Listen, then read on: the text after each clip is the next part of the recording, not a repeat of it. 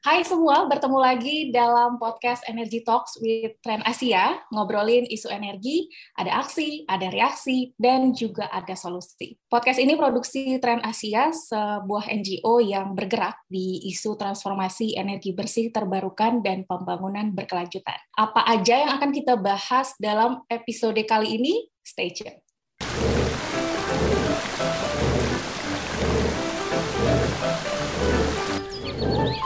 Ya,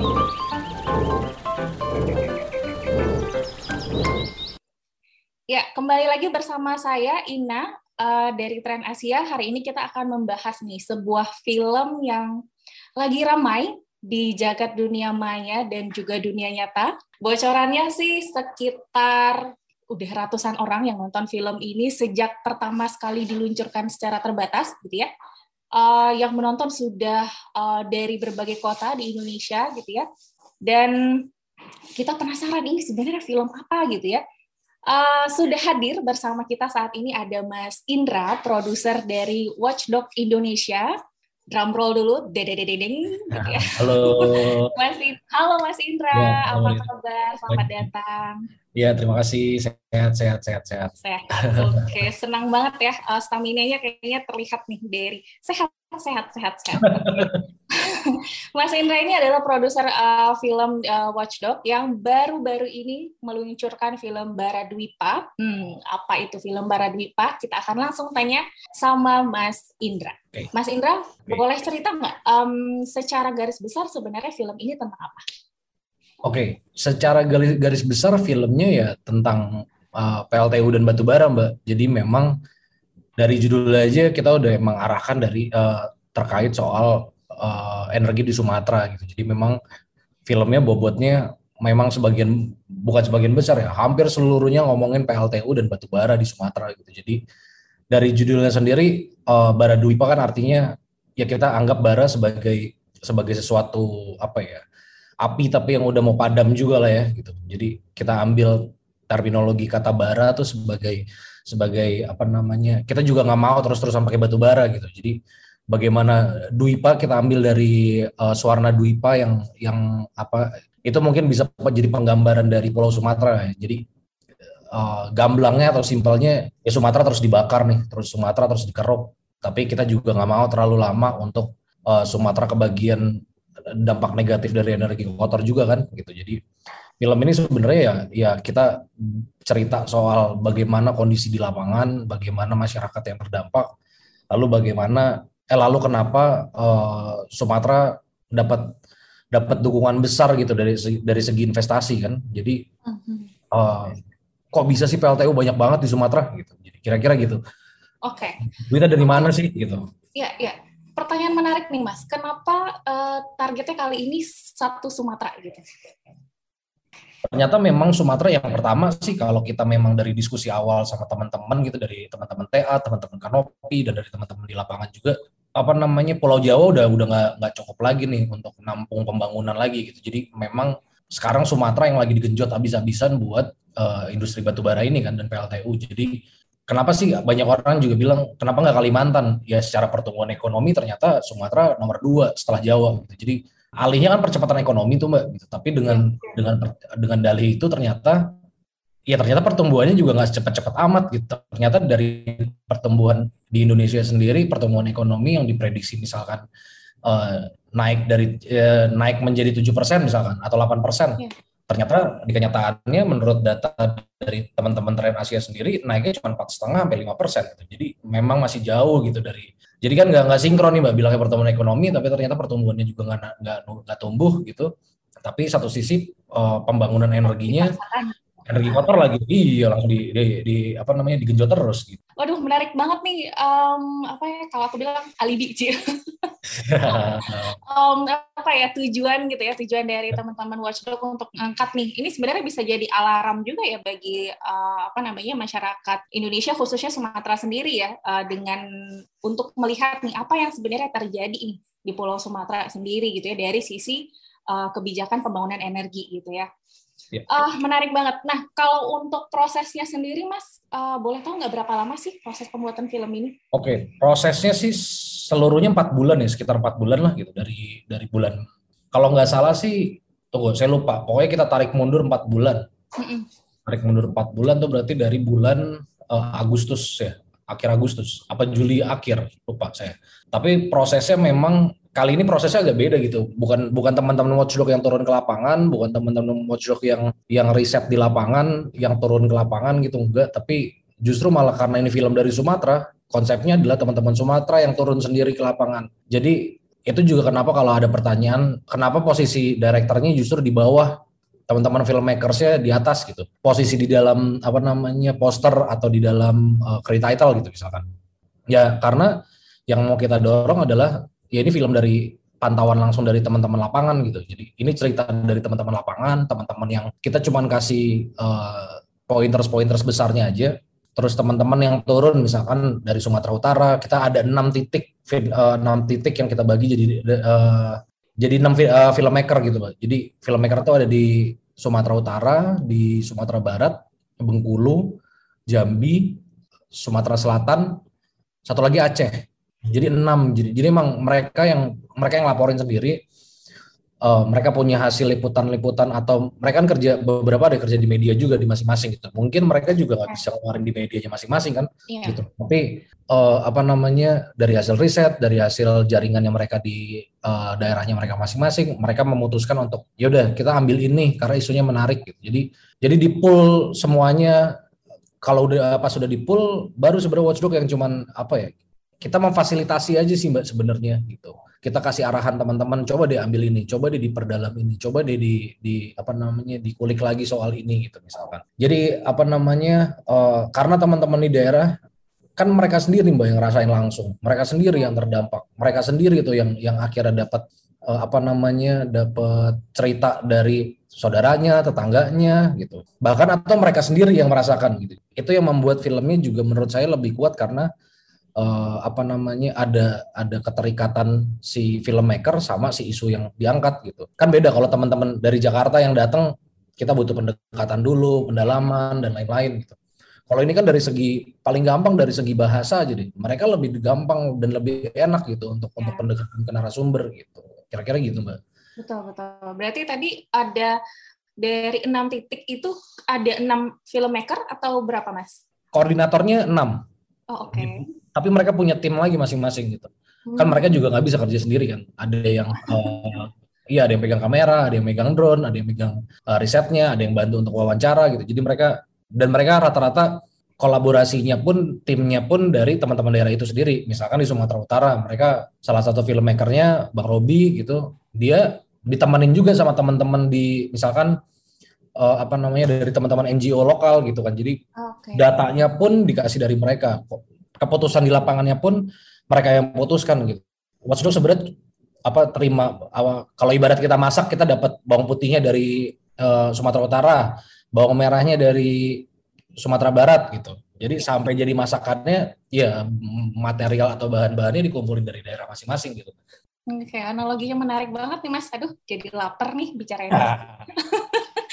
Oke, tadi kan Mas Indra bilang um, apa namanya uh, ini melibatkan um, koordinator ya uh, filmmaker dari dari daerah masing-masing agar bisa lebih uh, gampang begitu ya pendekatannya. Memang ini yang membuat film ini begitu personal sih ya kalau menurutku karena banyak cerita-cerita um, warga gitu ya uh, yang terdampak begitu dari industri energi kotor batu bara. Nanti kita akan uh, bahas uh, itu lebih mendalam lagi. Nah, um, selama empat bulan proses itu, Mas, ada nggak suka dukanya gitu? Kesulitan atau tantangannya gitu? Iya, susah Mbak. Nggak, apa namanya? Yang paling susah sebenarnya menyatukan standar secara visual dan konten ke semua filmmaker yang ada gitu. Hmm. Jadi kan mereka punya background masing-masing, mereka punya sudut pandang masing-masing, mereka punya cara penyampaian uh, apa proses koordinasinya dari lapangan sampai ke apa namanya proses editingnya gitu. Mereka punya cara sendiri-sendiri nih. Meskipun kita udah udah bikin workshop gitu ya. Jadi sebelum mereka jalan kita bikin workshop uh, apa namanya substansi sama workshop teknis lah ya kayak kamera apa segala macam komposisi dan lain-lain gitu. Tapi kan ya itu kan personal banget tuh mbak. Itu nggak mau nggak bisa kita mengubah sudut pandang filmmaker yang sudah punya uh, pakem gitu selama mereka ya. misalkan 10 tahun gitu mereka kerja sebagai filmmaker. Udah terus jadi gayanya gitu ya. Betul, jadi gayanya, karakternya terus kita kita apa namanya ubah gitu. Ya enggak gitu. Ya menyamakan itunya aja sih Mbak sebenarnya yang yang yang agak susah.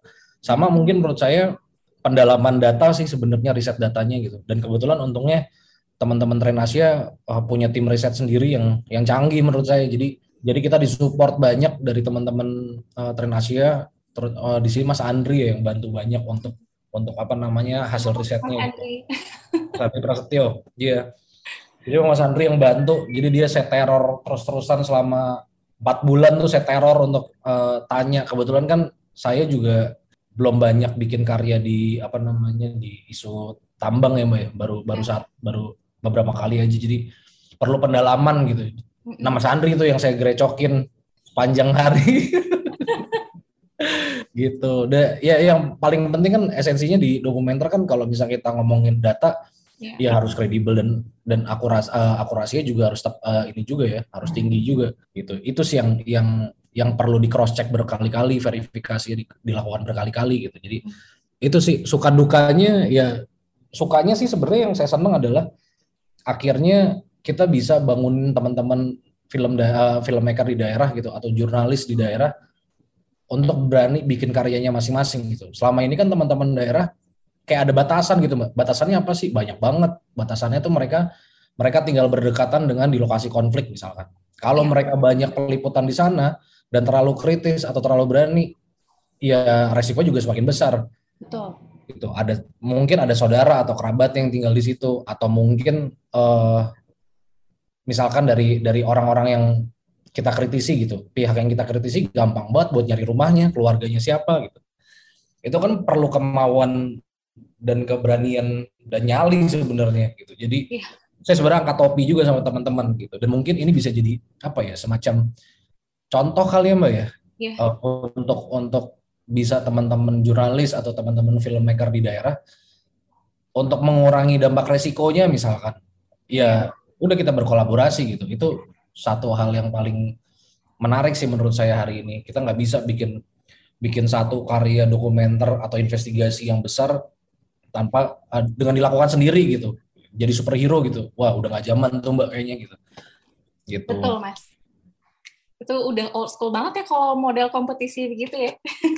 Iya, kompetisinya kan sebenarnya bukan kompetisi di apa ya, banyak-banyakan viewers atau kompetisinya yeah. menang lomba, udah bukan itu kan. Tapi kompetisinya uh, ya bagaimana publik bereaksi dan bagaimana publik akhirnya bisa merespon uh, film ini gitu. Itu kan kompetisinya sebenarnya ada di situ kan, gitu. Betul, betul, betul.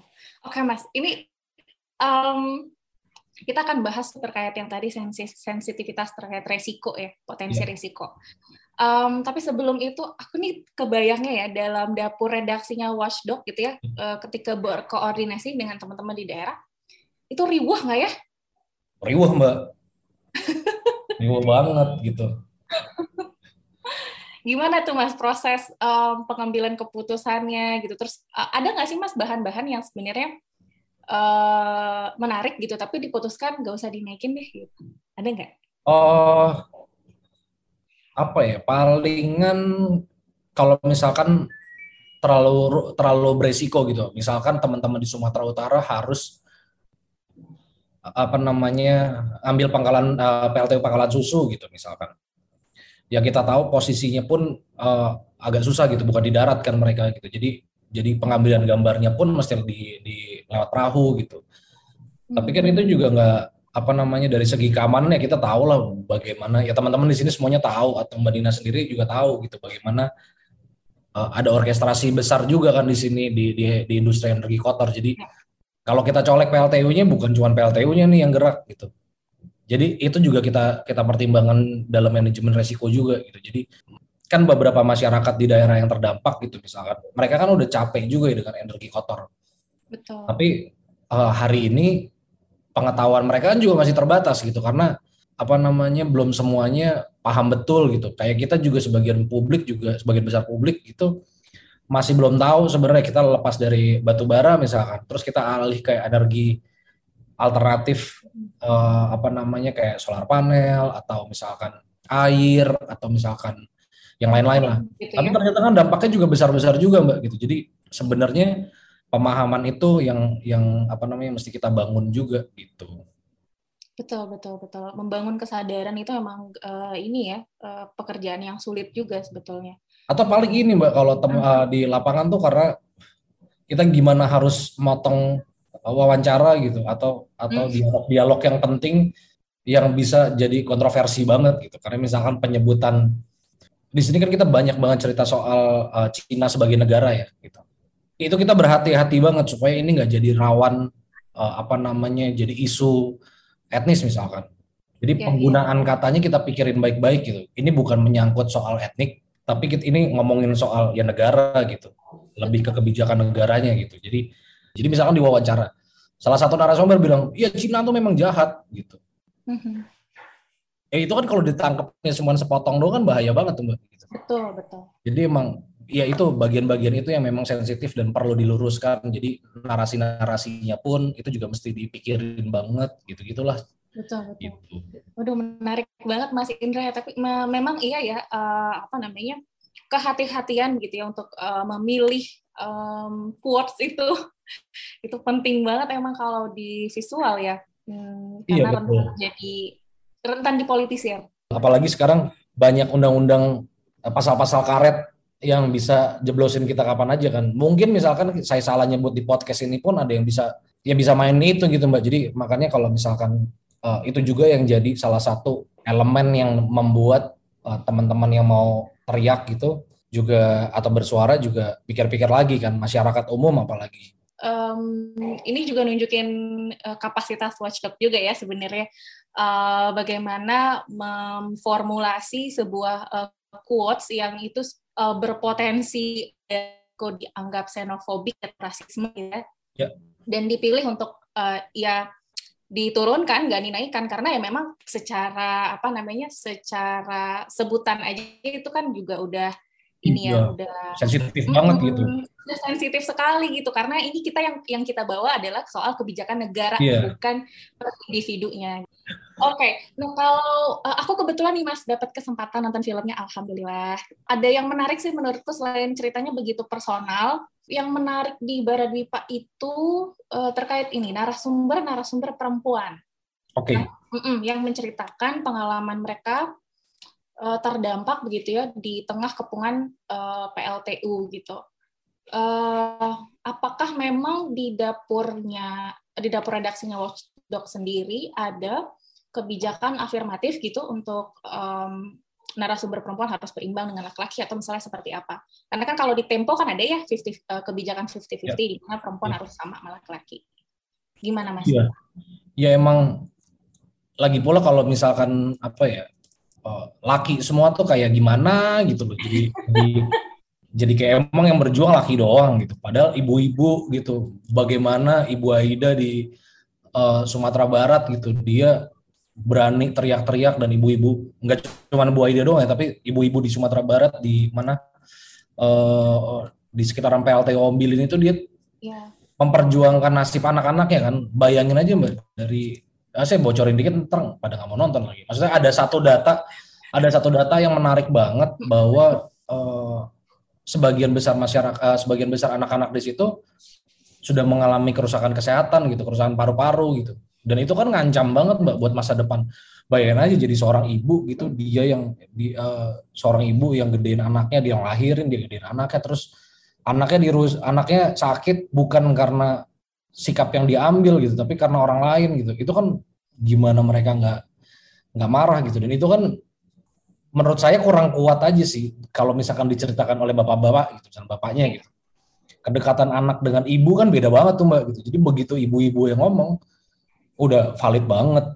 Ya. kayak iya kan? Terus kalau misalkan uh, ya emang keberimbangan narasumber itu juga kita kita perhatiin banget sih kita hmm. kita pikirin banget gitu. Kayak misalkan tadinya juga sampai voice overnya pun mau cowok gitu. Hmm.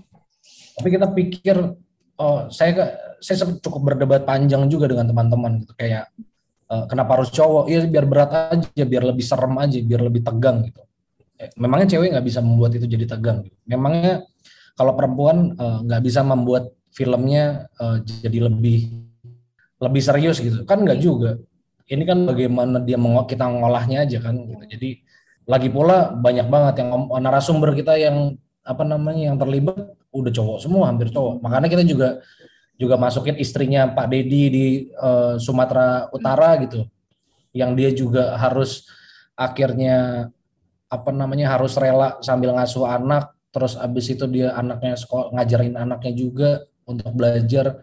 Terus setelah itu masih harus jadi buruh cuci di tetangganya gitu. Itu kan isunya juga nggak ya lintas gender juga kan mbak jadi jadi emang uh, masalah energi ini kan nggak nggak cuman efeknya nggak cuman ke laki-laki doang orang ke semuanya sampai anak-anak orang tua gitu. Iya untuk kelompok rentan gitu ya iya. anak-anak orang tua ya itu yang aku tangkap banget di uh, Baradwipa salah satunya yang menarik begitu ya um, yang tadi soal uh, Mas Indra sebut uh, Pak Dedi ya di Sumatera Utara di iya. mana kemudian karena dia kesulitan gitu ya uh, mencari nafkah karena daerah tangkap nafkahnya sudah menyempit gitu ya nggak ada ikan akhirnya berdampak nih sama uh, pengalaman hidup istrinya dan anak-anaknya gitu. Iya. Nah memang cerita-cerita seperti ini tuh belum banyak gitu loh mas diangkat dalam apa ya dalam potret kebijakan energi gitu. Jadi memang masih maskulin banget. Iya. Masih pandangan laki-laki banget sejauh ini gitu. Jadi uh, padahal ya kelompok-kelompok rentan perempuan, anak-anak gitu ya, orang tua yang sebenarnya di tangga paling bawah nih dari hal-hal penderitaan ini belum banyak diangkat suaranya dan Watch tuh ngangkat tuh mantap banget. Yang ngangkat kan teman-teman, bukan kita. Kita kan cuman cuman apa ya, cuman bantuin memfasilitasi aja kan ngasih gambar. Tapi kan ini kan cerita besar dari teman-teman. Yeah, yeah. Jadi sebenarnya patut diacungin jempol ya teman-teman hmm. soal keberaniannya, soal yeah. kejeliannya gitu-gitu hmm. sebenarnya keren banget hmm. deh pokoknya filmmaker semua yang terlibat di Baradipa. Nah, uh, Mas, tadi kita ada bicara nih soal potensi risiko ya terkait isu-isu yang diangkat gitu. Nah, Watchdog ini kan sepanjang pengetahuanku ya ini udah banyak banget lah filmnya yang ngangkat isu-isu tentang lingkungan. Walaupun yep. yang tentang tambang kan baru yang kemarin ya, yang baru Baradipa. Uh, tapi um, kita tahu gitu ya isu lingkungan ini masuk jadi salah satu isu yang dalam tanda kutip tuh merah gitu ya karena dia berbahaya gitu karena bisa apa ya menyinggung kelompok-kelompok kepentingan yang berkuasa gitu kan. Ya. Sejauh ini gimana sih Mas proses uh, apa namanya proses uh, di watchdognya sendiri terkait um, potensi-potensi ini? Ada nggak kekhawatiran akan adanya ancaman atau uh, atau malah pernah terima ancaman nggak sih?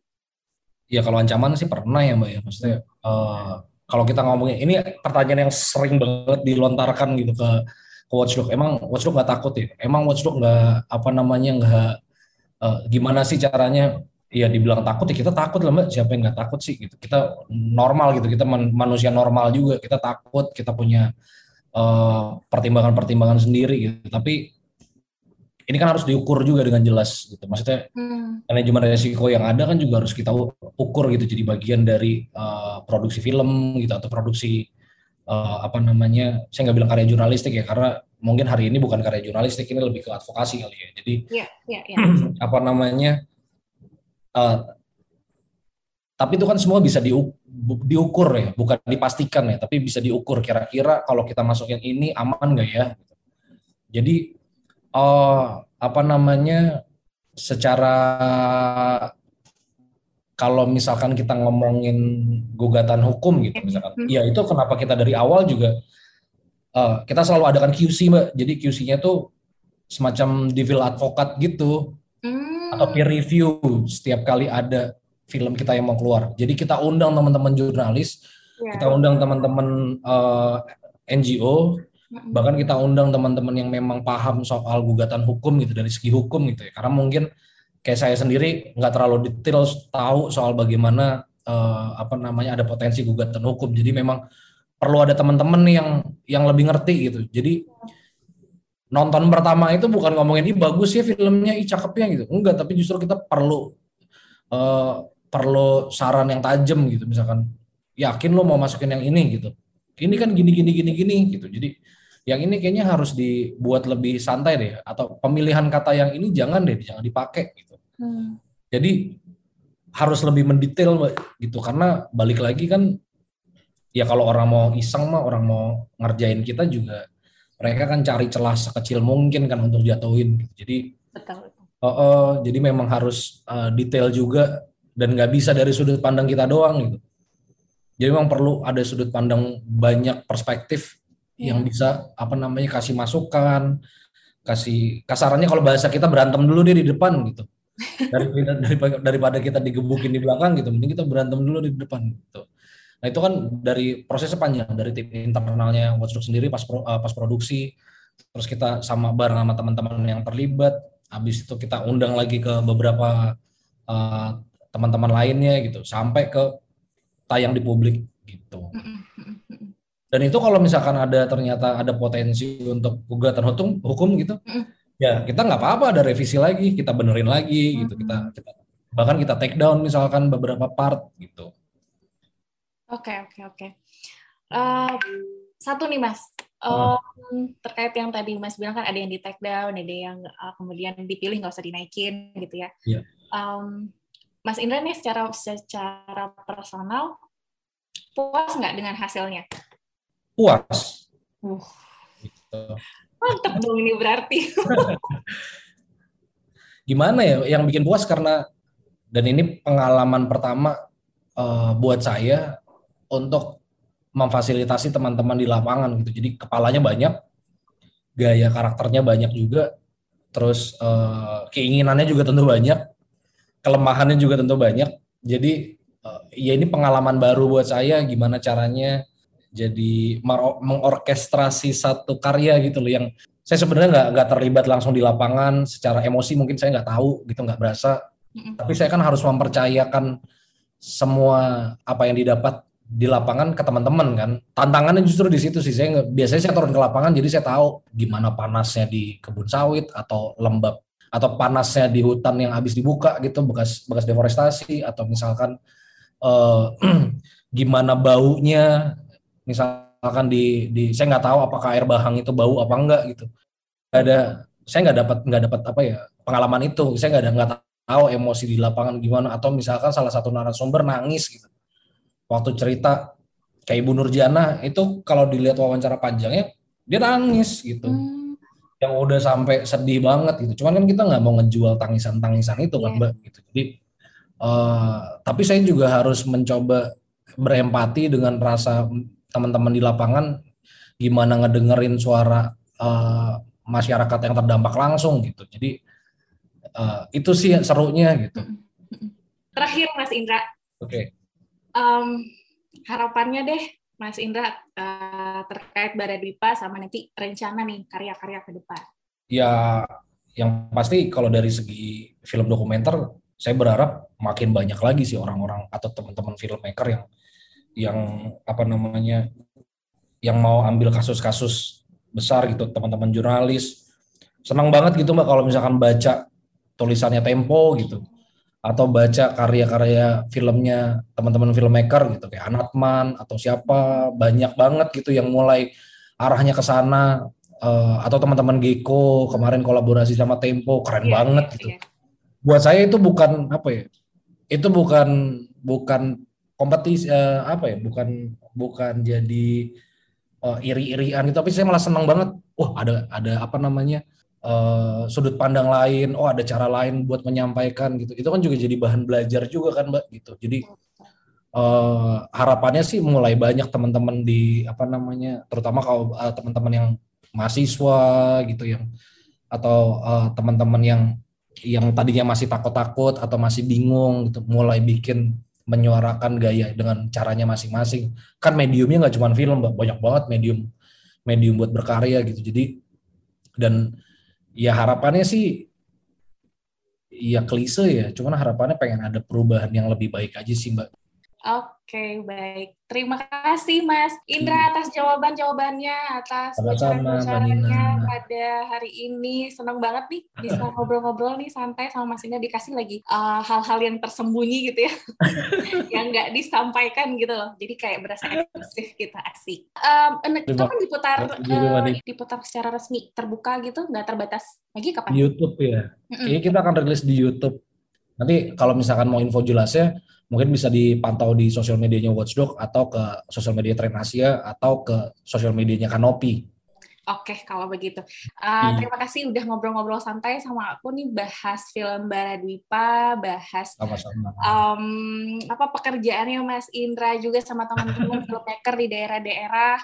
Uh, semoga filmnya bisa membuka mata teman-teman ya yang menonton amin, amin, amin. juga jadi pecutan gitu ya untuk teman-teman kemudian mengorganisir gerakan-gerakan agar bisa mendorong yeah. Ya. uh, pemerintah uh, membuat kebijakan yang uh, mendukung gitu ya transisi energi bersih terbarukan di Indonesia. Oke, trendsetter sekalian, itu tadi bincang-bincang kita bersama dengan Mas Indra, produser film Watchdog Indonesia. Semoga um, nanti teman-teman bisa mulai menonton filmnya di YouTube-nya Watchdog Uh, semoga setelah menonton film itu teman-teman bisa dapat inspirasi, terus kemudian juga menumbuhkan uh, rasa kepedulian kita ya terhadap sesama, terutama warga-warga yang tinggal di uh, lingkaran industri energi kotor batu bara. Saya Ina, sampai ketemu di episode selanjutnya. Dadah.